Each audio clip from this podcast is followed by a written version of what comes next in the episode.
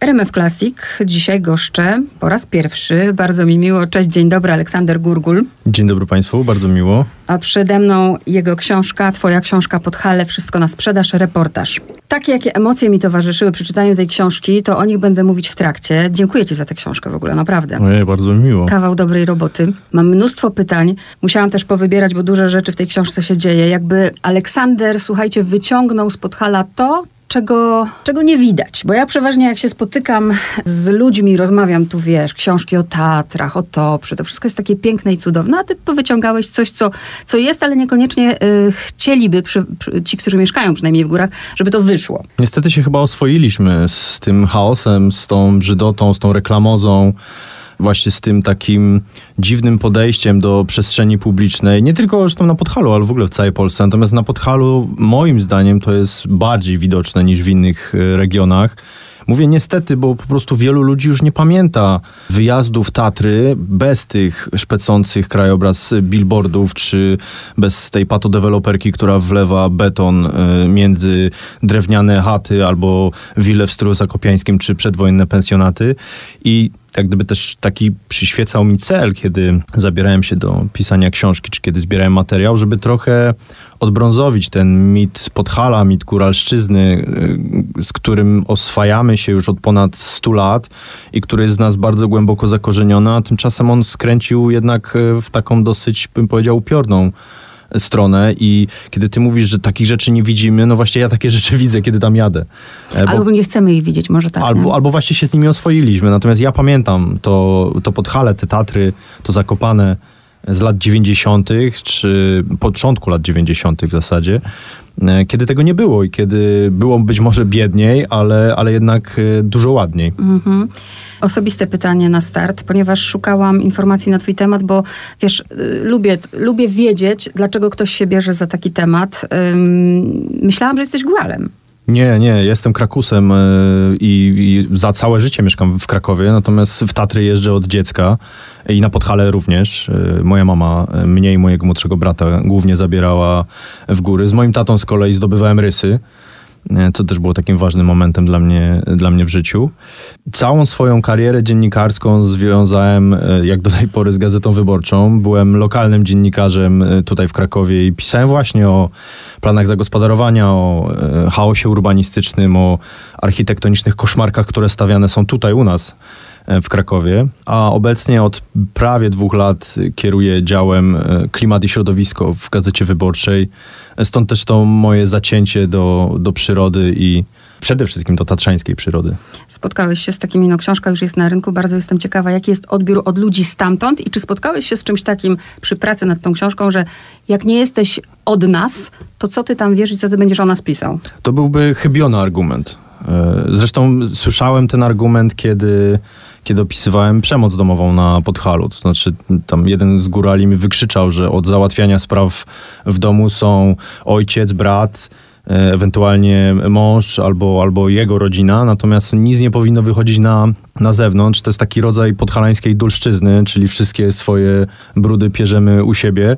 Ale mówię, ten argument jest totalnie chybiony, bo, bo żeby zobaczyć pewnego rodzaju, no nie bójmy się tego słowa, patologię, no to trzeba być osobą z zewnątrz. I właśnie do takich osób z zewnątrz, do takich dziennikarzy jak ja, dużych ogólnopolskich mediów, ale nie tylko, również lokalnych, E, zwracają się e, mieszkańcy Zakopanego. I kiedy pytasz o reakcję na książkę, to one jak do tej pory były w przytłaczającej większości e, pozytywne. Trudno się jednak dziwić, jednak większość tych ludzi, którzy do mnie dzwonili, pisali SMS-y czy maile, to są w dużej mierze bohaterowie mojej książki, którzy podjęli jakiś rodzaj walki o ten krajobraz kulturowy, o, o lepszą, e, o lepszą przestrzeń, o, o jakąś e, zmianę. W, w, w, mieście, w którym przecież mieszkają, my w ogóle też zapominamy czasami jako ludzie z dużych miast, którzy tam jadą tylko na narty w zimie albo w lecie pochodzić po górach, że przecież tam normalnie ludzie mieszkają. Muszą mieć dostęp do usług, do, do różnych rzeczy, do, do kultury chociażby, tak? która która jest ważna w mieście. Ale z drugiej strony kobieta pokazuje ci, kto, kto i czym pali, ale mówi, żeby bez, bez miejsc, bez nazwisk, bo ją widłami przegonią. Dokładnie, nie? dokładnie. To też jest właśnie ten rodzaj takiej bojaźni, bo to jest mała lokalna społeczność, kiedy ktoś zidentyfikuje Jolę, bo mówimy o Joli w tym momencie z podhalańskiego alarmu smogowego, że to ona mi pokazała, gdzie pali się lakierowanymi meblami albo wręcz śmieciami, e, no to kto wie, co może spotkać jej dzieci, na przykład w drodze do szkoły, albo jak będą zjeżdżały na sankach gdzieś e, na, na pobliskiej polanie. Kto wie, co ją może e, spotkać, więc, e, więc są osoby, które zastrzegły sobie tak, żeby ich nazwisk nie zdradzać, ale i tak uważam, że te osoby były bardzo odważne, bo wszyscy, wszyscy bohaterowie w mojej książce występują pod swoimi prawdziwymi imionami. Zanim o tych patologiach, to jeszcze dla mnie jest zawsze bardzo ważne, jak autor, jaki ma pomysł, wiesz, na kompozycję. I ty zaczynasz takim trzęsieniem ziemi, bo równie dobrze, kiedy piszesz o patodeweloperce, mógłbyś zacząć, bo przecież mógłbyś zacząć od kapliczki na Gubałówce. Tam, można powiedzieć, są korzenie. Ale ty zaczynasz ostro i mocno od wypadku, o którym wszyscy słyszeliśmy. Koniec, powiem ci, dwa razy uroniłam łzę przy tej książce, nie boję się tego powiedzieć. Raz ze wzruszenia, kiedy piszesz, yy, że w trakcie pandemii na szlaki wychodzą kozice przyroda zaczyna żyć, to po prostu w ogóle o tym mówię, to się wzruszam. A drugi raz przy ostatnim rozdziale, gdzie jestem bardzo wrażliwa na krzywdę zwierząt i, i bardzo ciężko mi było czytać ten rozdział. I zanim jeszcze o tym środku, to powiedz właśnie, czym się kierowałeś, układając sobie tę historię, nie? Że, że właśnie zaczynasz ostro, kończysz ostro. Czy wspólnym mianownikiem dla wszystkich tych historii, które pojawiają się w książce, są pieniądze? One pojawiają się wszędzie tam, gdzie można coś sprzedać, albo e, prowadzić jakiegoś rodzaju wyzysk, albo jakiegoś rodzaju, no właśnie działalność, która, e, która prowadzi do, do zwiększenia zysków. Dlaczego rozpoczy, rozpoczynam w ten sposób książkę? No przede wszystkim dlatego, że w ostatnich latach utarło się tak mówić, że na Podhalu prawo budowlane się nie przyjęło i ten żart mnie potwornie mierził.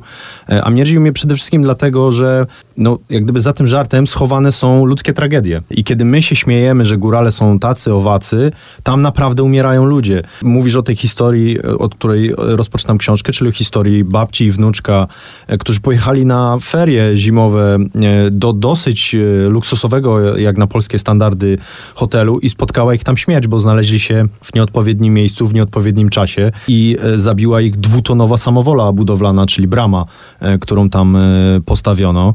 No dla mnie to jest wstrząsająca historia, kiedy ktoś później się śmieje, że, że mm, no właśnie na Podhalu nie przyjęło się prawo budowlane, czy jakiekolwiek inne prawo, to, to we mnie wzbiera jakiegoś rodzaju taka e, no taki nie, mo- może nie gniew, ale jakiś sprzeciw. E, I, i, I dlatego też chciałem, żeby, żeby tych ludzi, którzy zginęli w ostatnich latach, bo tych, tych ludzi, którzy tam właśnie umarli z jakichś e, patologicznych e, powodów, które są zakorzenione w tym regionie, no jest więcej. Przecież trzy kobiety dwa, trzy lata temu zginęły po tym, jak uderzył je dach, który zerwała wichura z takiej budy zwykłej, która pełniła rolę wypożyczalni nart.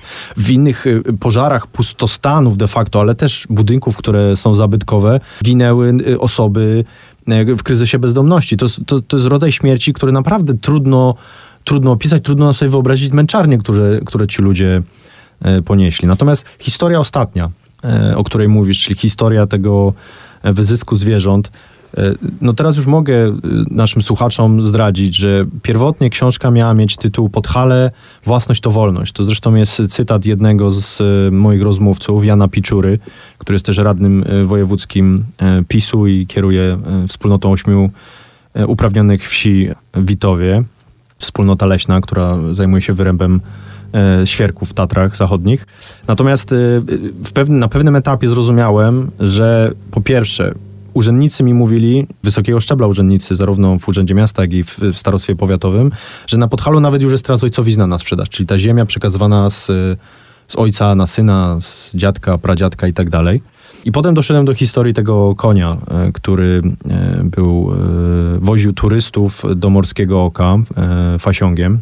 Znaczy ten wypadek był bardzo głośny w ogóle.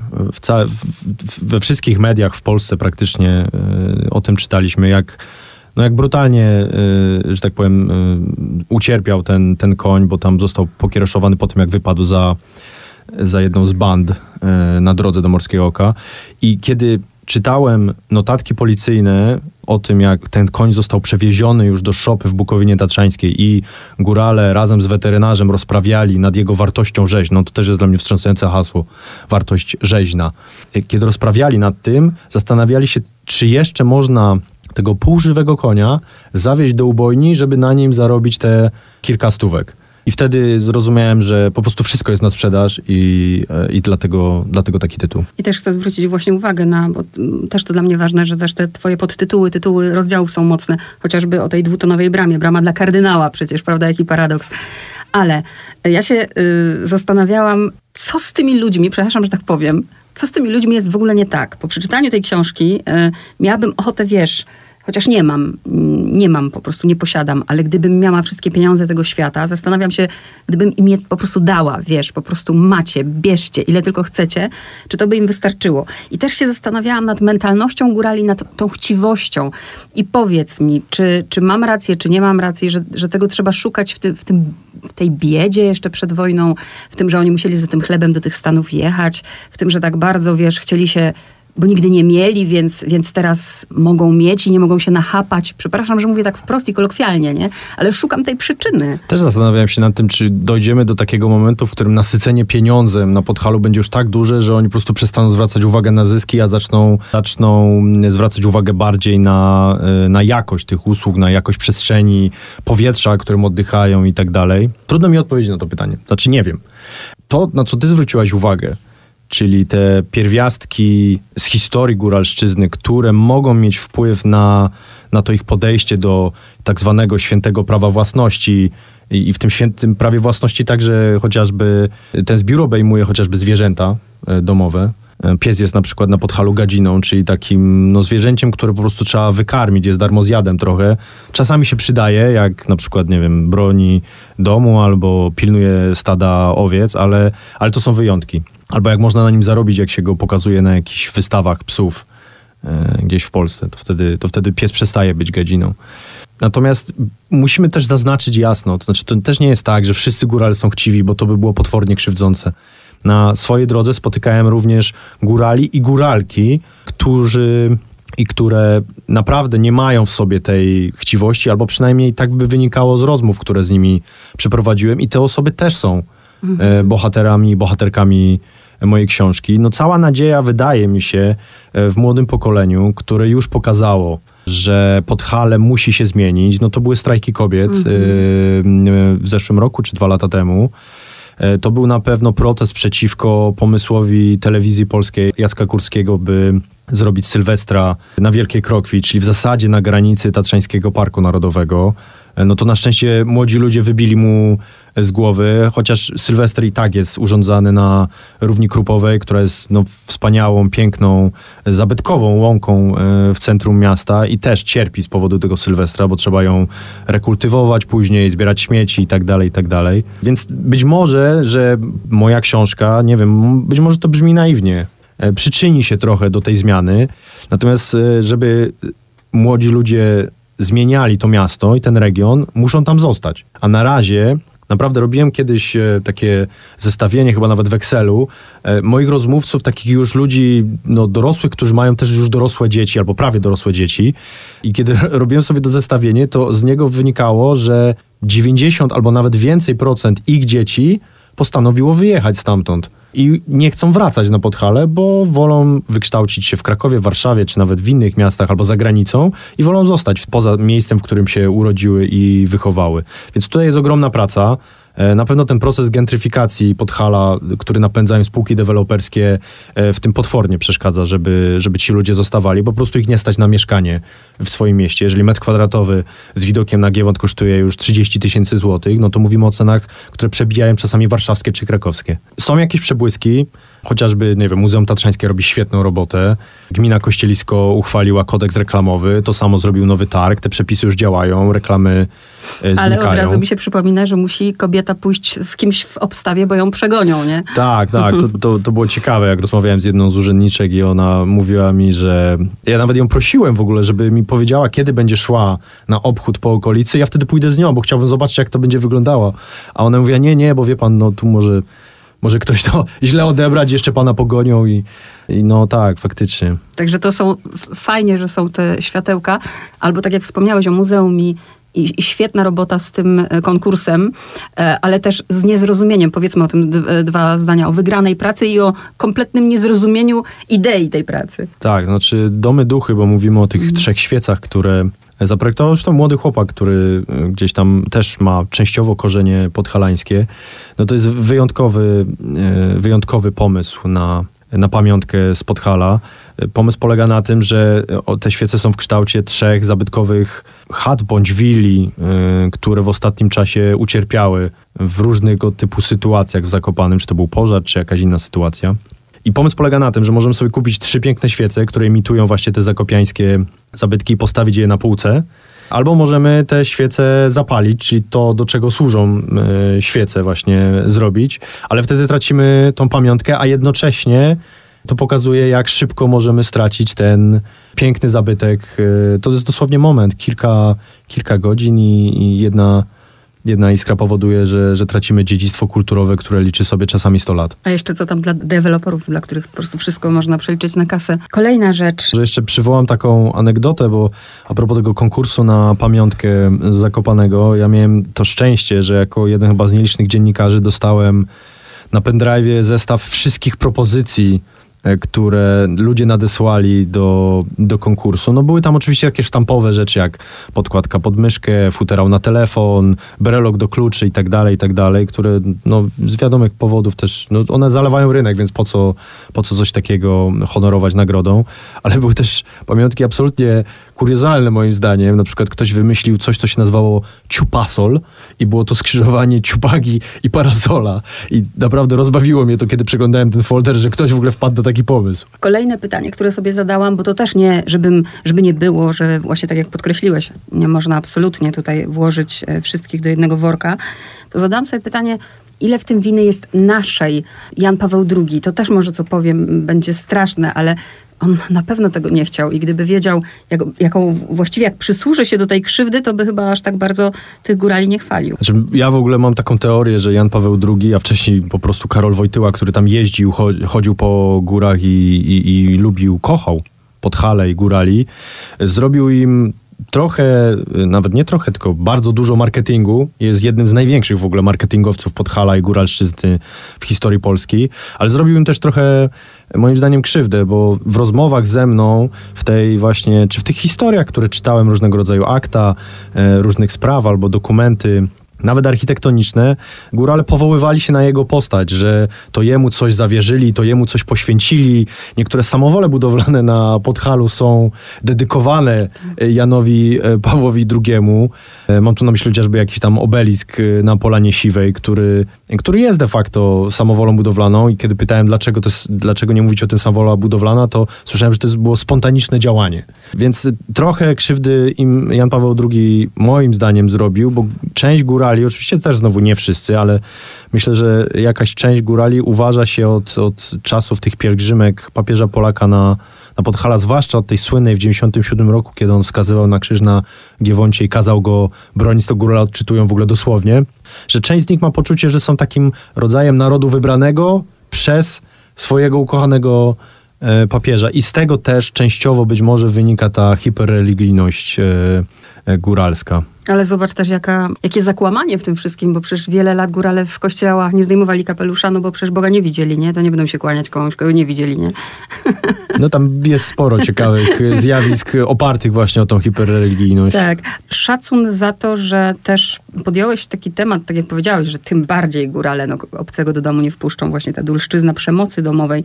Powiedz, tam jeden z twoich rozmówców mówi, że nie, nie, górale wcale nie, nie biją e, więcej niż, niż inni w innych regionach, a piją więcej? To jest bardzo trudne do oszacowania, bo ten alkoholizm też jest tak naprawdę skrywany w domu. To nie ma takich powszechnych badań, y, które by mówiły o tym, czy tam się pije więcej, czy mniej. Pamiętajmy też, że nawet gdybyśmy badali to, ile alkoholu się kupuje tam, to też nie będzie miarodajna liczba, bo przecież to jest tak hiperturystyczne miasto, że to my tam jeżdżąc y, robimy ten, y, ten wynik. Znaczy, no nie mówię tu o mnie i o, i o tobie, ale no turyści po prostu, Tak. tak?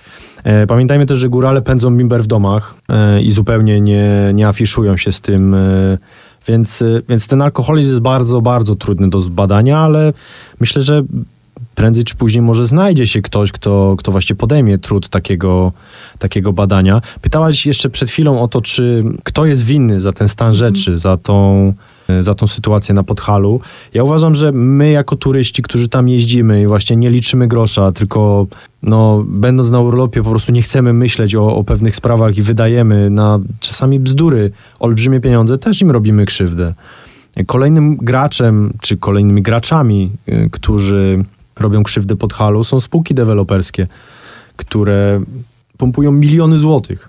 Najpierw kupując ziemię, potem budując te nieraz molochy, hotele, apartamentowce, apart hotele, kondo hotele, no tych nazw po prostu pojawia się tam cała masa. Jeszcze innymi graczami, którzy mają wpływ na to, co się dzieje na Podhalu są lokalni architekci, bo to u nich z reguły deweloperzy zamawiają projekty. No i architekt tu jest trochę między młotem i kowadłem. Z jednej strony jest nacisk ze strony inwestora, żeby wycisnąć z ziemi jak najwięcej pieniędzy. Z drugiej strony jest sprzeciw lokalnej społeczności, jakichś stowarzyszeń i innych e, organizacji obywatelskich, które no, które znają przecież tego architekta, wiedzą nawet gdzie mieszka i, i tak dalej i sprzeciwiają się właśnie wylewaniu tych ton betonu e, w swoim sąsiedztwie. Tych graczy jest po prostu potwornie, potwornie dużo. Wpływ oczywiście ma na to też polityka, kościół katolicki, który ma olbrzymie wpływy na Podhalu nie tylko ze względu na tą hiperreligijność, o której przed chwilą mówiliśmy, ale też ze względu na, na swoje nieruchomości, które tam posiada, bo domy różnego rodzaju parafialno-wypoczynkowo-ewangelizujące, mają tam zakony. E, no sama kuria ma też jako, jakąś e, część e, ziemi na Podhalu, więc, więc tych graczy jest naprawdę, naprawdę bardzo dużo, którzy chcą wycisnąć jeszcze z tego regionu więcej pieniędzy. No nie brzmi to optymistycznie, tak właśnie wy, wyliczasz. Zmierzam do końca dwa pytania, jeszcze wracam do tego problemu przemocy i alkoholizmu i y, na ile, wiesz, ja się tak troszkę śmieję z tego, a troszkę mówię to poważnie, e, ale też się zastanawiam, na ile nie jest wymówką ten halny, wiesz. Czy badania naukowe, które czytałem pisząc y, ten rozdział o halniaku i o jego wpływie na przemoc, nie wskazują jednoznacznie, albo wręcz mówią, że nie ma takiego mm. powiązania pomiędzy halnym i, i tym, co się dzieje. Mówię tu konkretnie o samobójstwach.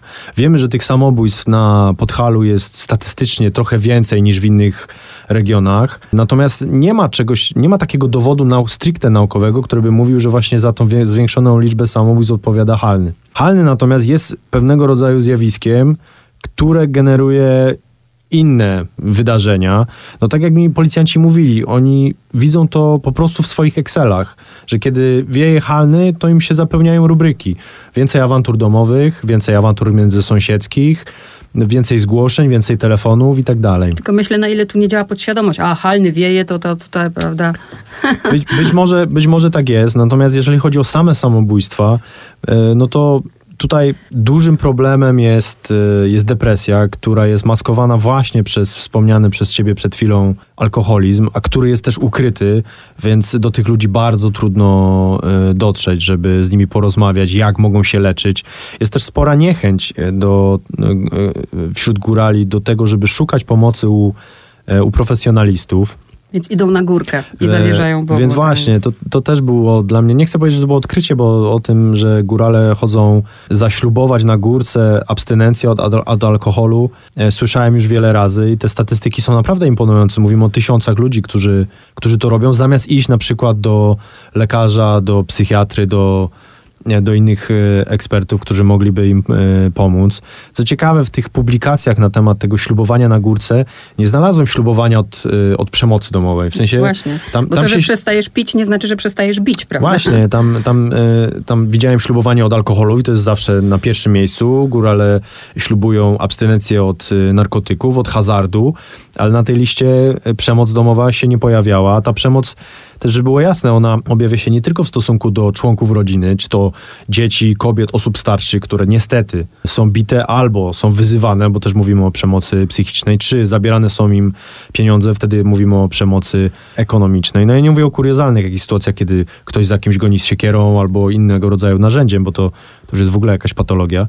Natomiast y, no, też słyszałem od ludzi, którzy zajmują się ochroną praw zwierząt na Podhalu, y, że y, niektórzy mieszkańcy tego regionu potrafią znęcać się też nad zwierzętami domowymi. Więc kiedy mówimy o, o, o przemocy, mówimy też o tym bardzo szerokim e, spektrum. Ojej, tyle jest wątków. Y, Tutaj tylko nadmienię o tej billboardziance, że to bardzo ciekawy eksperyment. Też z uwagą przeczytałam ten, ten rozdział. Już tu nie będziemy tego rozwijać, a na koniec, żeby jakoś optymistycznie zakończyć tę rozmowę, to powiedz o takich realnych, wymień dwa, trzy realne plusy, które, które się stały dzięki tobie i dzięki tej książce i dzięki temu, że włożyłeś kij w mrowisko, poszedłeś, porozmawiałeś, do czegoś nie doszło, do czego mogło dojść. Chyba jest jeszcze za wcześnie, żeby mówić o, o plusach. Wydaje mi się, że ta książka pokazuje to, co jest warte pochylenia się i naprawienia, a metody dojścia do tego to są decyzje stricte polityczne. Kiedy mówimy o zanieczyszczeniu powietrza, no to po pierwsze musimy usunąć te kopciuchy, które dymią. No najgorszym jest miastem o najgorszych statystykach, jeżeli chodzi o zanieczyszczenie powietrza, jest Nowy Targ. I on tam w tych statystykach jest z reguły na podium albo nawet w ogóle na pierwszym miejscu.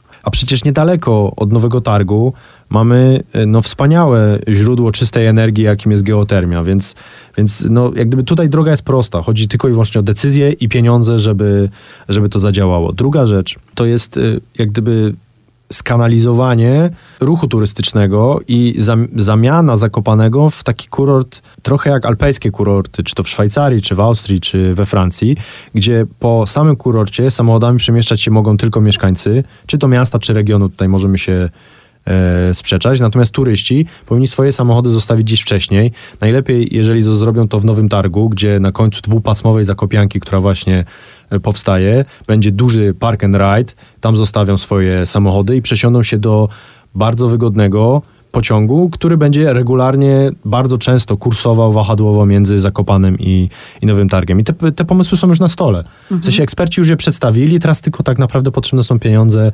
decyzja polityczna i wola samorządowców, ale też władz państwowych, bo to są, podejrzewam, tak duże koszty, że tutaj bez partycypacji e, rządu się nie obejdzie. Jeżeli chodzi o przemoc domową, no to uchwała antyprzemocowa. To też jest rzecz, która jest na stole, ale radni Zakopanego nie chcą jej uchwalić. Jako jedyna gmina w Polsce nie mają zespołu interdyscyplinarnego, który by pomagał tym e, straumatyzowanym e, kobietom. Więc, więc pomysły są na stole, tylko, tylko musimy po nie sięgnąć i musimy je zrealizować. Ale miałam też na myśli taki wymiar, wiesz, który, że ty poszedłeś, pojawia się Aleksander Gurgul i chociażby mm, mam na myśli ten gazociąg. I ty idziesz do tych deweloperów koło Galerii Krakowskiej i ty rozmawiasz z nimi i zadajesz mi niewygodne pytania, to już jest plus, nie? Bo nikt tego do tej pory nie zrobił. Tak, i też myślę, że część tych mieszkańców Zakopanego, którzy opowiadali mi o... W ogóle tak, to też jest ciekawe, że jak z nimi się spotykałem, tam czasami na spotkania ze mną przychodziło 9, 10, 12 osób. Każdy z nich miał taką grubaśną teczkę różnego rodzaju dokumentów, planów architektonicznych, planów zagospodarowania, innych pism od urzędów i wszyscy używali hasła mój deweloper. I to hasło mój deweloper brzmiało tak, jakby to było jakieś nieszczęście, które czyha na nich w lesie albo gdzieś za płotem, tylko żeby się na nich rzucić i zrobić im, im krzywdę. Ja się wcale nie dziwię, bo jeżeli się mieszka obok budowy, która trwa praktycznie 24 godziny na dobę, gdzie tnie się druty zbrojeniowe o 6 rano albo jeździ się e, koparką e, późno w nocy i leje się beton, no to tak, mieszkanie w takim miejscu przestaje być przyjemnością. Więc, więc oni przychodzili, prosili mnie, żebym, e, żebym coś zrobił. Ja mogłem tylko iść i właśnie zadać te pytania. Później, kiedy dowiadywałem się, że już po wizycie u, jednego czy drugiego dewelopera, oni dalej widzieli, że mają taką tarczę w postaci dziennikarza, który się interesuje tym tematem i zadaje te pytania, szli za ciosem. Dokształcali się z pojęć architektoniczno-urbanistycznych, wynajmowali prawników, czyli angażowali swoje pieniądze, żeby walczyć o kształt miasta, w którym, w którym żyją e, i wygrywali w sądach. I to być może jest taki jedyny, czy jeden z niewielu pozytywnych myślę, sygnałów, bo ci ludzie zakładali też lokalne stowarzyszenia, tworzyli zręby jakiejś takiej e, organizacji e, obywatelskiej i walczyli, wygrywali w sądach. Więc e, no da się. Czy był jakiś temat, którego nie dotknąłeś z obawy, albo może dostałeś telefon, tego nie dotykaj? Nie przypominam sobie. Znaczy, w książce były jeszcze, znaczy, planowałem do książki dołączyć inne tematy, natomiast muszę z perspektywy czasu też sam przed sobą przyznać, że ten ogrom researchu, który musiałem zrobić do książki, no powodował, że pewne rzeczy musiałem odcinać, bo wiedziałem, że zabraknie mi czasu, że, że się nie wyrobię, że, że ta książka być może nawet i nigdy nie powstanie. I są takie tematy, które uważam, że należy jeszcze wyciągnąć i planuję je wyciągać w Gazecie Wyborczej. Natomiast muszę jeszcze trochę nad nimi popracować, bo, bo książka to już jest jakiś tam zamknięty etap mojej kariery dziennikarskiej, a teraz chciałbym realizować inne rzeczy. Czyli odpowiedziałeś mi na pytanie, bo ostatnie moje pytanie było takie, czy, czy właśnie zamykam książkę pod halę i teraz sobie obserwuję z boku, co tam się dzieje, czy będę zgłębiał temat dalej? Ach. Czyli będziesz zgłębiał w Gazecie Wyborczej. A czy na pewno będą tematy, które będą się pojawiały w Gazecie Wyborczej? E, natomiast być może, że za kilka lat, e, kiedy już odchoruję trochę tą książkę, bo ona też kosztowała mnie potwornie dużo, nie chcę powiedzieć nerwów, bo to będzie złe słowo, ale ona mnie kosztowała dużo wysiłku, tak jak mówię, jeżeli chodzi o research, ale kiedy czyta się swoją książkę enty raz, żeby coś sprawdzić, poprawić, uzupełnić, dopisać, no to siłą rzeczy przelewa się na reportera to cierpienie, ten ból, ten, ten gniew tych ludzi, więc... e, więc po prostu jestem potwornie zmęczony, ale też tak muszę ją odchorować i w swojej głowie po prostu odchorować. I kiedy już to zrobię, to być może, że przyjdzie taki moment, że, no, że znajdę siły na to, żeby napisać kontynuację, ale nie chcę niczego obiecywać. To taki komplement na koniec w takim razie, to widzisz, to, to, to twoje odchorowanie prze, przenosi się na nas, na czytelników, bo ja, ja sobie tę książkę też musiałam odchorować i ona, ja nie spodziewałam się, że, że ona do tego stopnia, wiesz, mną wstrząśnie, nie? Że, y, że wzbudzi takie emocje, a chyba o to chodzi, nie? Tak, trochę, trochę mi o to chodziło, nie będę ukrywał, żeby jednak trochę potrząsnąć tym podhalem. Aczkolwiek spotykam się też z taką krytyką, która moim zdaniem akurat nie jest trafiona, że książka traktuje niektóre rzeczy powierzchownie. I zastanawiam się, bo przecież dotarłem do dokumentów, których nie opisywał nikt wcześniej, i to w różnych instytucjach. Rozmawiałem z ludźmi, z którymi nie rozmawiał nikt wcześniej. Dotarłem do kobiet, które są dotknięte przemocą domową, czyli tak naprawdę to jest to najbardziej intymna część ich życia, o której opowiadały. I jeszcze mówimy o Podhalu, które Tak. jest bardzo hermetycznym środowiskiem. Kiedy ludzie zapraszali mnie do siebie do domów, schodziliśmy do ich piwnic albo wychodziliśmy na strychy, czyli do takich miejsc, do których się z reguły jednak ludzi nie zaprasza. Więc zastanawiam się, no, jak można o tej książce powiedzieć, że jest powierzchowna, ale no, też godzę się z krytyką. Sam sobie odpowiedziałeś na pytanie, a takich, którzy będą szukali tylko i wyłącznie tego, żeby skrytykować, po prostu jest wszędzie bardzo dużo. Dziękuję, Aleksander Gurgul. Bardzo mi było miło, dziękuję za rozmowę.